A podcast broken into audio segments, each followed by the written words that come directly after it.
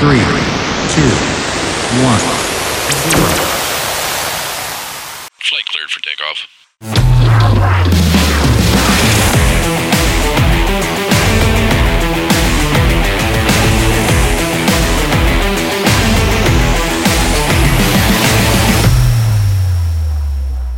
Thanks for joining us on Kentucky Caliber today as we watch the continuing Russian invasion of Ukraine and try to make sense out of what's going on there. For those of us who are, are watching or listening from around the world, uh, this is uh, today's show is an attempt to try to make sense of some of the things that we're that we're seeing and hearing. Our guest today is again Mr. Johnathan Gay, who is an Army veteran, an attorney, a keen student of history, and he runs a, uh, a Facebook page called Cold War Redux. So, welcome, Johnathan. Thanks for joining us again. I, I know your time is short, so uh, we'll, we'll jump right in if you want to. Um, Yeah. Yeah. So, back to update the situation that's going on in uh, in Ukraine and Russia. Um, you know, I- when I, we were talking this morning, I, I mentioned four aspects: um, the situation in Ukraine itself, the European Union response, what's going on in Russia, and then, of course, the American position uh, whatever ours is going to be. So I mean that that's kind of a way to break up the the topic into some manageable bites. Um, I guess we can start with the situation actually in Ukraine itself. A lot's happened in just the past few days. Um, You know, I, you and I exchange a lot of messages on Messenger, and, and, and I know you. Uh, we we talked about this, but Lenin had a, a famous quote that I think really fits the situation, and, and Lenin said, "There are decades where little happens, and there are days and weeks where decades happen." And this, it seems like that's where we are. There's been so many things that have happened over the past few days. It's just extraordinary. Um, the situation in Ukraine, you know, I guess first, my heart breaks for those people who are first losing their lives, those people who are having to flee, and also the economic and the, you know, just uh, from what I do for a living, I think about the mental health consequences. Those those poor children and those poor families having to to uh, constantly be bombarded or have to leave their homes and and the uh, the cost of that is enormous and I just my heart goes out to them yeah, no, it, it's a it's a tragedy on top of tragedy on top of you know just terrible circumstances, um, and and it feels from the sidelines, especially you know the, the the most emotion we get is also frustration because there's really not much you can do from from a great distance. I mean, we're we're essentially just observers in this uh, and, and commentators.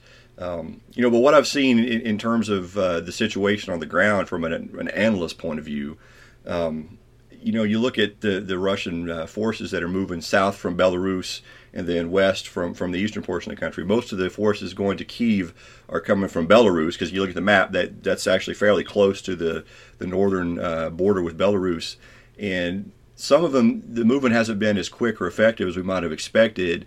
Uh, you know, every invasion force has logistics problems, so I don't I don't think there's anything unusual to see that, that Russia has its share. Um, so you know some of that, some of the slowness that we've seen may be due to unanticipated logistical difficulties, on top of much much stiffer Ukrainian resistance um, than we expected. And I, I, guess that's significant because you know eventually most most militaries that, that are worth anything figure out how to solve their logistics problems, um, whatever they are. You know I've heard reports that Russians tanks have run out of gas, uh, you know things like that. There's communications problems with getting things organized. Um, you know it it happens in a large scale operation. So once they get those things figured out, um, then then you might see a, a much renewed uh, offensive by the Russian forces onto uh, the the Ukrainian defenses. Well, at least that's my take. Yeah, you, you see, you know, it's interesting. You seem to have two. There, there are two schools of thought on that. That there's the one that I think you you very nicely articulated just now, and there are also folks who are willing to be a little more optimistic and say, look, this. I actually saw an article earlier before you and I got on. Uh, 1945, I think, is the website. Um, that this army, this Russian army, is a paper tiger, and it may not have the ability to pull off what what is trying to do. And I think that's where this next week is going to be so critical. It, it will it will put this thesis to the test of is it a paper tiger or is it just an army that suffered from maybe it's more maybe more than its usual share of logistical issues, but it was able to work those out. And uh, history is watching. and it's it's going to be um, it's going to be extraordinary. Uh, you know, when you when you look at history, though, there are there are parallels. You know, we look at the Battle of Salamis, we look at the the Battle of Marathon. Um, I guess in, what I'm wondering, also the Straits of Thermopylae is is Ukraine going to be the Straits of Thermopylae that gave the West time and precious energy to to ultimately roll back this evil empire the way that the Greeks were able to defeat the Persians, or is it going to be a marathon where once and for all they expose the, the weakness and the incompetence of the uh, of the East, and you know that's that's why I, I'm riveted by watching the TV and all these things happening. Well, and another dimension to that is uh, this is also being called the TikTok war, and there's because there's so many different uh, and actually an astonishing number of different clips and imagery, and so it's it's really impossible to tell with 100% certainty what what's genuinely authentic, what's being presented in a certain way to advance the agenda of one side or the other. Um, what I'm struck by, though, when it comes to the the TikTok aspect of this, is there there's a thing, there's sort of a movement amongst the uh, Generation Z that's called I don't know if you've ever heard of it. It's called "Birds Aren't Real." Have you ever heard of Birds Aren't Real? So, it, it, Birds Aren't Real is sort of a it's a troll on trolling, if you will. Okay, so uh, people who look at it from the outside think, oh, somebody thinks birds aren't real because an internet rumor said so, and that's that's crazy. Then we will live in a crazy world. It's actually just the opposite. The people who started the rumor, they know that birds are real, but they know they can make people think that they don't by by planting that rumor, and so it sort of just became its own movement. And so whenever people talk about it, the folks that are in on the joke okay, we know that there are birds, but we're seeing how far this, this we can take this joke before people get it. And so there's a certain dimension of that to the young people that are that are posting these TikTok clips and other things. As in, I think they expect their audience to know that some of them are not 100% authentic, and that's okay because it still serves a purpose. It still demonstrates that we have a that Ukrainians have a fighting spirit. It still demonstrates that they're trying to motivate their forces and their people to rally together, and that they're doing that. So even if a clip you get may may say, okay, this isn't 100% a, a factually accurate thing that happened, well, they know that. That that's not the point. It wasn't intended to be uh, a 100% factually accurate thing. It was intended to be a morale booster and for that in that sense it still works it, it does and, and, and i don't know which you know ultimately how much of this is is puff and how much of this is uh, is real uh, but the, you, you think of some of the images that have come out over just over the last few days of, of multiple tanks of the the farmer stealing the tank for scrap metal. I saw that. The uh, the, the I, I, this is not the their terminology, but my terminology, the multi-launch rocket system that they uh, that they captured this today, and, and, you, you sort of scratch your head, and, and that apparently was fully loaded and functional, and you wonder why on earth would the soldiers have left that? And, and some of these videos where the soldiers appear completely clueless as to their ultimate destination or what they're doing just just amazing. And, and you're right, it could it could be quite a bit of puff, and, and you know we, will find out over the next week or so. I think. Uh, yeah, and that's and that's. With, yeah, that's sort of why I brought that up, though, because the information aspect of this is central also to Russia's uh, plan. It's an integral part of their plan, so they can't just turn off the internet because they rely on it too. And so there you yeah. see the one of the, the limitations of their planning is if you're going to leave the web up, then you're going to give your adversaries just as much chance to post things as you are. And right now in that arena, I think the Ukrainians are winning. Um, I don't think there's any yeah. doubt about that. They're, they're winning the information. Where you know it, it strikes me that um, I have friends who are in Russia and they're afraid to even comment even even those folks who are supportive of Putin are afraid to step out and comment, which I think says a lot about the kind of, of world that, that he's trying to create. Um, but but yeah, you know, it, it, and, and, I'm struck by the fact I haven't checked today, but I've been watching to see if those folks are online, and so far they continue to be online. They continue to be on Facebook. So if they're on Facebook, possibly maybe it's banned in certain areas, maybe it's banned for people of certain nationalities. But I'm wondering. I mean, you know, these these are folks who live in Russia proper, and they, they have access to social media, and, and they're probably watching the same things we are, maybe a little more surreptitiously than than than uh, we are. But uh, you know, and you're right, they are winning the information war. And the Economist had a had a piece this morning. I, am a subscriber, so I got access to their stuff. Um, they posted a map that had um, it listed the hashtag No War, uh, which Russian cities it has shown up in, and according to their map, it was all of them. Um, so there, there's widespread uh, on, on, online at least I- indications that there, and this is the second dimension that I talked about at the outset, what's going on inside Russia.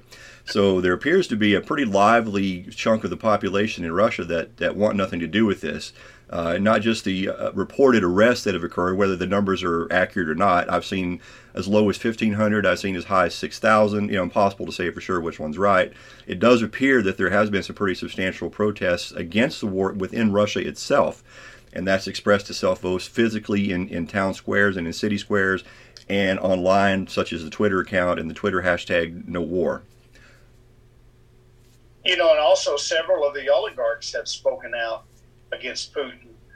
Uh, it remains to be seen whether that can be translated into a, a, a viable political opposition. You know, I, I, think that in order for Putin, and, and it's, it, this goes to show that how, how amazing this debate is. You, you and I would, would have probably, uh, if I'd have mentioned this a week ago, you'd have probably done a mental health check for me. But there are people, credible people, who are discussing regime change right now. And I think that if regime change is going to happen, it's going to have to happen by an inside coup. And I don't know if there's that kind of support, um, but you can bet if there is that kind of support, this is the moment that a lot of those folks are, are wondering maybe I should take a swing. Yeah, you know, historically, the Russian people got rid of the czars. The Russian people got rid of the Soviet Union. They're certainly capable of getting rid of the Putin regime on their own, uh, and they have demonstrated through their history that when when they come across a regime that they don't like uh, at home, they don't have any qualms about uh, using whatever means they need to to get rid of that regime. So um, yeah, that's that's certainly a possibility. And you know, we're um, leading to the third aspect of this, our NATO allies in Europe. So what's what's the European Union doing about this? So they're watching that. They're watching the situation uh, in Ukraine, and of course, they have a much different uh, perspective on it than we do because it's in their literal backyard. I mean, they have a land bridge. This this is on their border. So for us, it's you know six thousand miles away across an ocean. But for European friends, especially for the Poles and, and folks in the eastern part of the European Union, uh, boy, it's it's right there.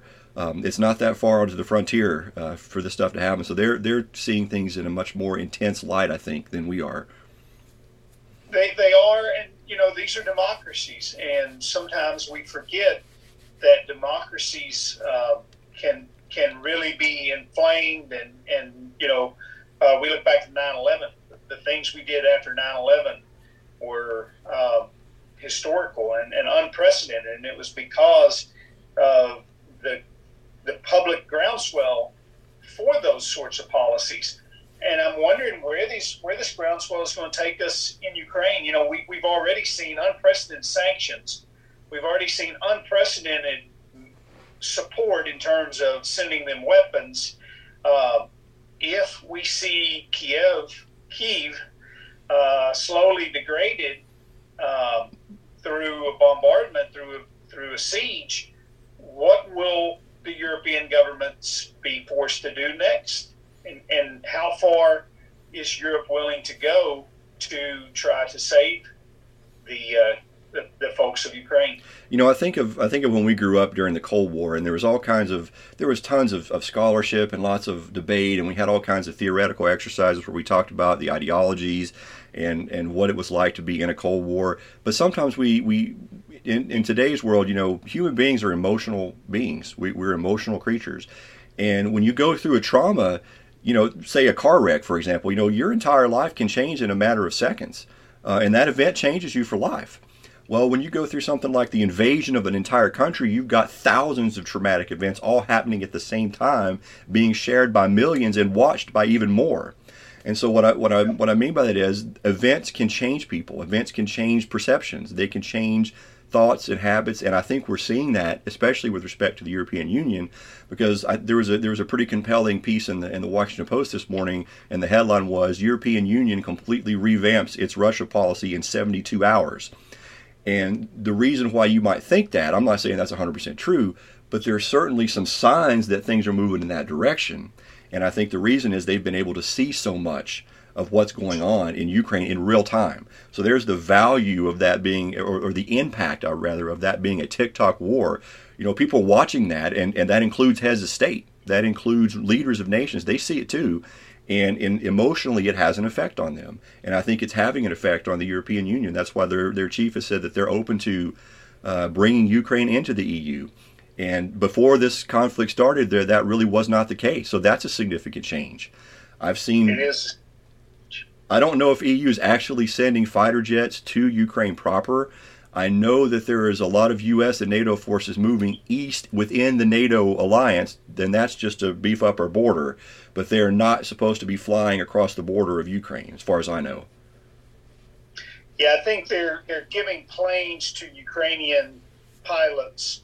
I'm, I'm assuming they're flying out of they're flying out of Poland, but there um, there there are multiple fighters that have apparently been reconfigured, uh, old Soviet fighters, and given to the Ukraine Ukrainian forces. Of course, I wonder how many how many of those folks are, are still alive. But I did see the most recent update is the Soviet Union, sorry, Russia still does not have air supremacy in Ukraine. Yeah, and so just to clarify for folks who may be listening, at least in, in the Air Force when we were when we were studying it, air supremacy is a very is, is a specific has a specific meaning and it means that you have uncontested control of the battle space. So if an enemy is still up there fighting you even if you're winning you don't yet have supremacy. Supremacy is total domination. You have there's there's no more enemy air a- assets either targeting you or threatening you. So right now they haven't got to that point. I think they I, I think they appear to just through their numbers have effective control of the Ukrainian airspace, and they're able to operate for the most part where they want to, but they don't have supremacy, at least not the way uh, we defined it in the in the U.S. Air Force. And, and, I wonder how much of that is attributable to Ukrainian Air Force, and how much of that is the uh, the presence of uh, air defense, including Stingers. It, it, I would say it has a lot to do with those because if you look at the way the Russian military operated, they initiated this campaign in a very similar way to what we did when it, when it came to operations in Iraq. The first thing you target are their, their radar sites, their communications, so you'd make them blind and you make them deaf. That's the first two things you do. Once you take that away and they can't communicate, they can't see, then it becomes very easy just to carve up what's left. Uh, because they're not able to fight effectively or mount an organized resistance against what you're trying to do. And it looked like those were the very targets that the Russian air assets went after uh, in the opening rounds, the opening salvos. Um, they took out Ukrainian radar, they took out their communications, they took out their command and control. So even though they didn't target all their jets, once you take those things away, you know, just a pilot flying by himself with no command and control is very limited, uh, has a very limited ability to fight back against a uh, superior force. And I, I, use that term superior force simply to reflect the numbers that Russia has, because they certainly have a numerical advantage um, over the Ukrainians. And so that brings us to the third, the fourth piece, um, the United States, because there have been some Americans, most notably Congressman Adam Kinzinger, who is himself a former Air Force guy, or he may currently still be in the reserve. So he's proposed that America enforce a no-fly zone over Ukraine, which we both know would, would be a, a declaration of war against Russia. Um, and I don't think it's going to happen, but it's just interesting to hear that it is interesting, and it's interesting to hear the Ukrainians plead for that so vehemently. Um, it, it, makes you wonder what is the what is the end game, you know, because they're mentioning it so much, especially when you've got a serious guy like Adam Kinzinger mentioning it as, as much as he is. I, I, I don't know what to make of that. I don't know if he truly thinks that's possible, or if he's just out trying to get applause points. You know, he, he doesn't strike me as that kind of person maybe there's some kind of halfway point, a safety. You know, I, I think I read earlier that there's a, an air. I'm going to get the jargon mixed up, but an air safety zone where you can transit for supplies, and that may become an issue. You know, I mentioned to you earlier the Berlin airlift.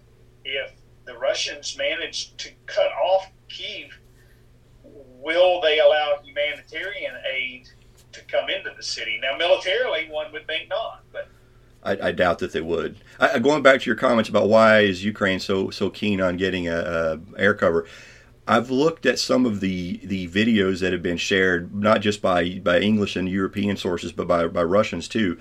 A lot of the titles in English that are that are called rocket or artillery attacks, I've looked at them and they look to me like they're not rocket and artillery attacks. Those are airstrikes. those munitions they are that are being shown in those pictures are coming from aircraft. So I think it's possible that the, the Russian Air Force has been more active against ground targets than we initially thought, and and Ukrainians are, are feeling it because they really have no defense against that.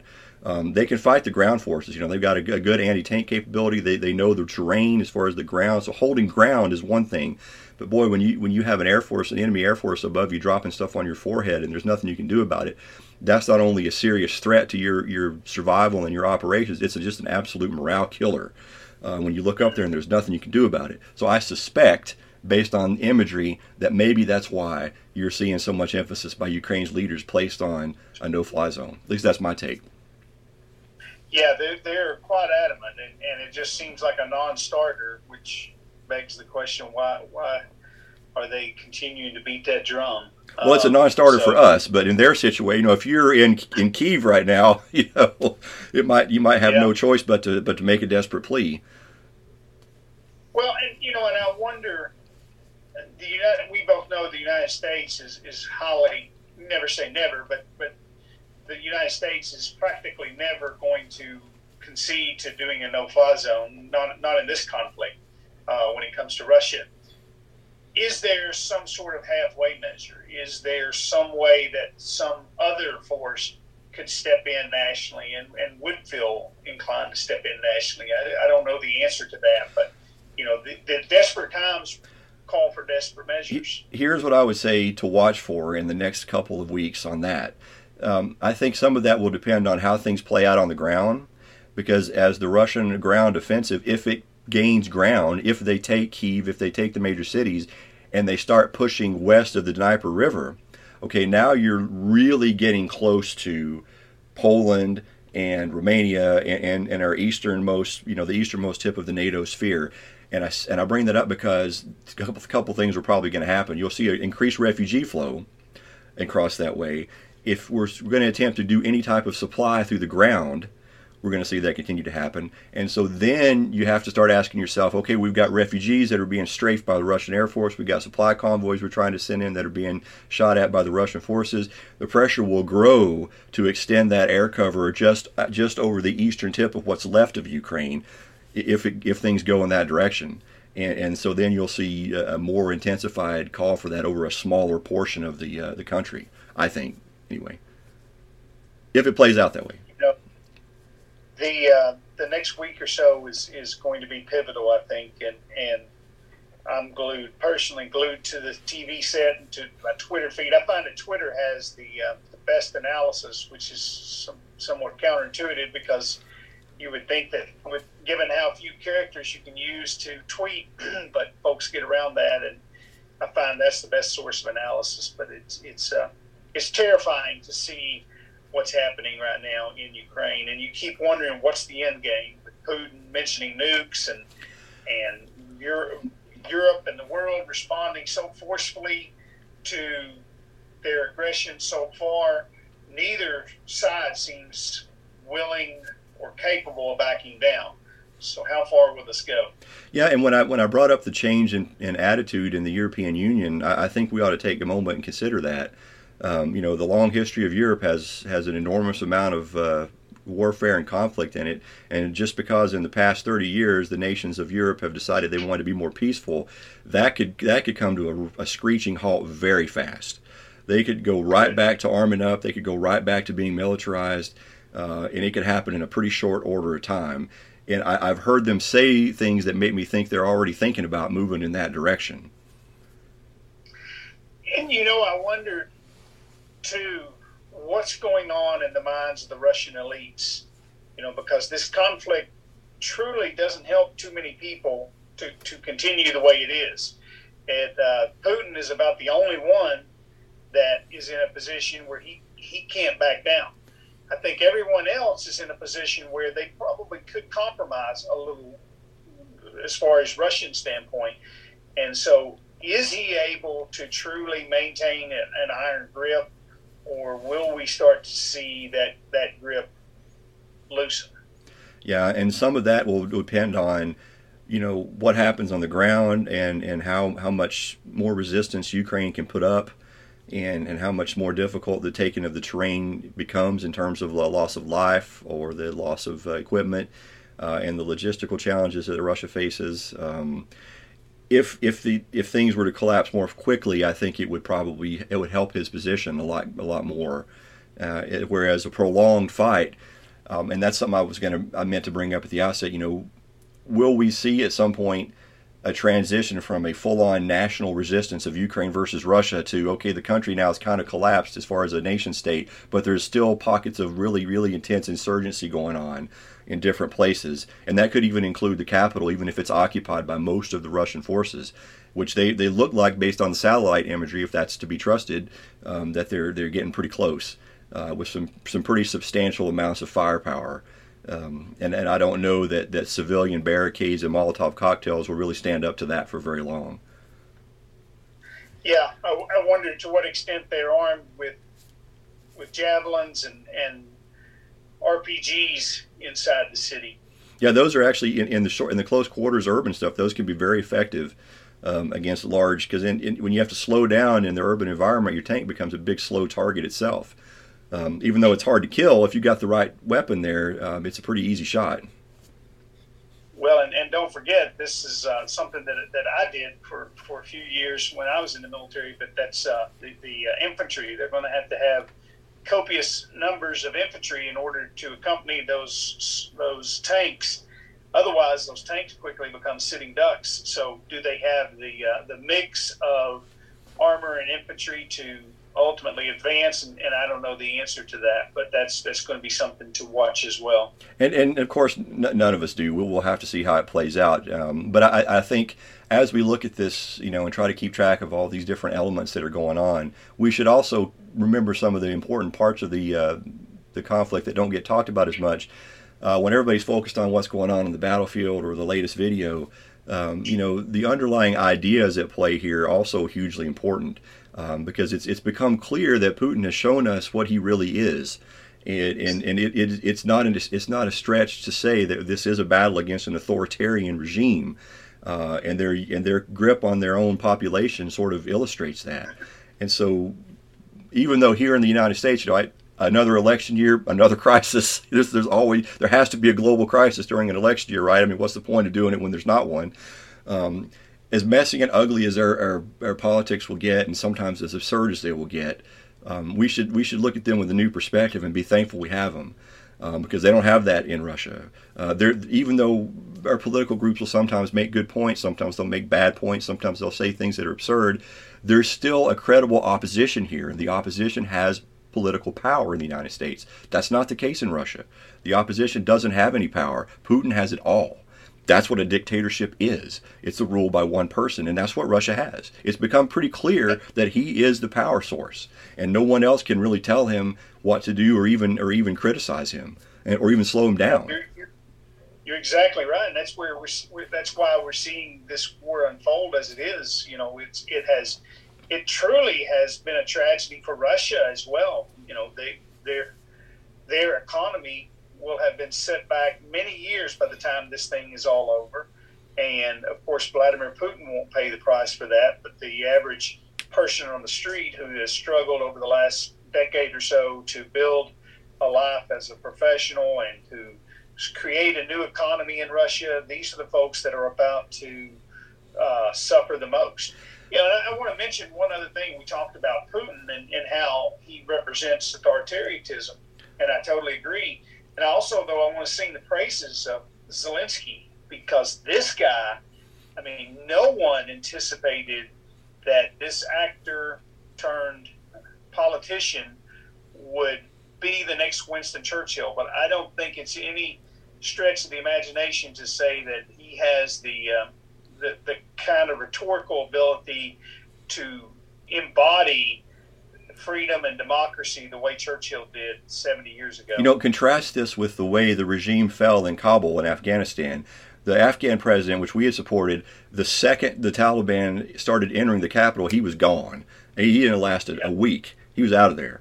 So look at the complete opposite way that, that Zelensky has approached this by actually saying, "Nope, no thanks. I don't want to leave. I'm going to stay here and fight it out." Um, you know, that's that takes guts. It really does when you know you've got a ticket to safety and you can take it, and you you choose not to, and you stay there and, and take on what is unquestionably a numerically superior force that's bearing down on you right on the outskirts of your your, your capital. Um, that takes guts. He, he's extraordinary, and he's become a symbol. And, and whether whether he remains a living symbol or becomes a martyr, we'll probably know a lot about that over the next week or so. Yes, and and also we'll we'll see what becomes of the situation on the ground. I mean, can they hold the capital? Um, because I think that's that's a, a, key. That there's a lot of the government infrastructure there, and and if you lose that, it becomes very difficult to mount resistance on a national level. Um, it's not. It wouldn't be a stretch to say if Kiev falls, you know, Ukraine itself may not really exist anymore as an independent nation. It, it probably still would, but not in the same way. Um, that that just holds so much uh, power uh, in, in terms of the governing ability of their of their government. It, it does, and it's such a symbol. But you know, I wonder ultimately if the Russians do not depopulate um, Ukraine, do not depopulate uh, Kiev, then how do they rule? Because now given, you know, I think there was there was a lot of thinking, and, and of course, I don't think you and I shared this thinking, but I think Putin thought that he would that the Russians would be welcomed, and that many people were were excited about getting out from under the yoke of, of these authoritarian Ukrainians. Uh, it turns out that they very much want to keep their identity, and they very much want to keep their own political leadership.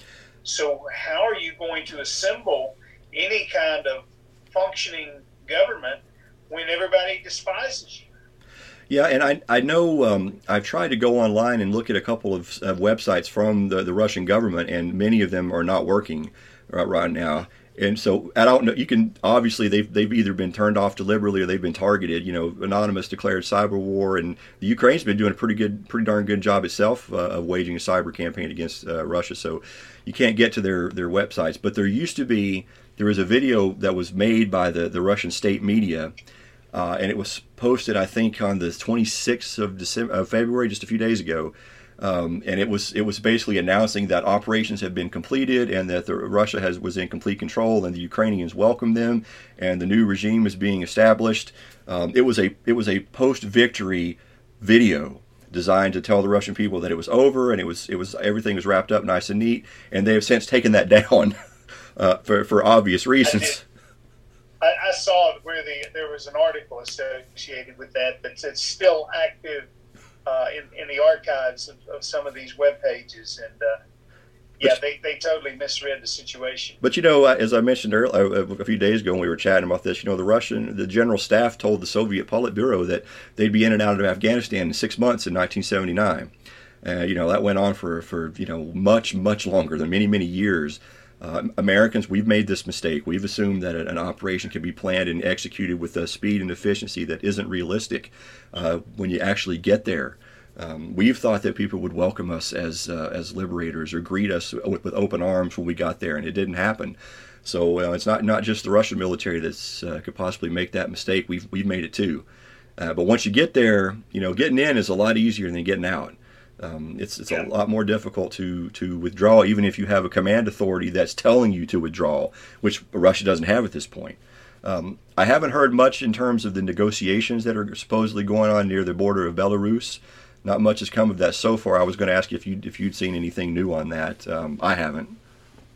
No, I saw yesterday Putin's delegation was led by a pretty low-ranking official, culture minister.